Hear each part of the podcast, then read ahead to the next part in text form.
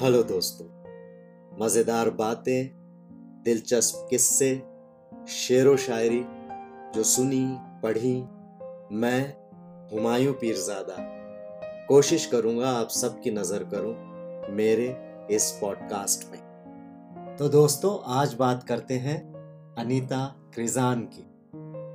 अनीता क्रिजान एक बहुत उम्दा लेखिका है, बहुत अच्छी बातें बहुत अच्छे थॉट्स उन्होंने दुनिया के साथ शेयर किए हैं। उनका एक थॉट है, जिसके हिसाब से मैं अपनी ज़िंदगी जीने की कोशिश करता हूँ।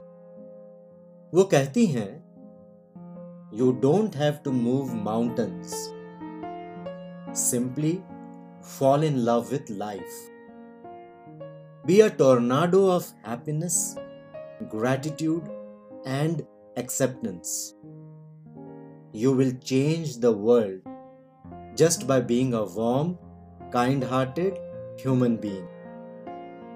कितनी अच्छी बात कितना प्यारा एहसास है तो दोस्तों बस ज़िंदगी से मोहब्बत कीजिए अपने माँ बाप को अपने पलकों पर रखिए अपने बच्चों अपने भाई बहन अपनी शरीक हयात को बेहद बेइंतहा मोहब्बत कीजिए। यारों के साथ खूब याराना निभाइए। और आपके आसपास इर्द गिर्द जितने भी लोग हैं, उनसे मोहब्बत, खुलूस और इज़्ज़त से पेश आइए। यही ज़िंदगी है और यही ज़िंदगी जीने का सही तरीका है। तो दोस्तों, इसी अच्छे थॉट के साथ मैं हुमायूं पीरजादा। आप सबसे विदा लेता हूँ।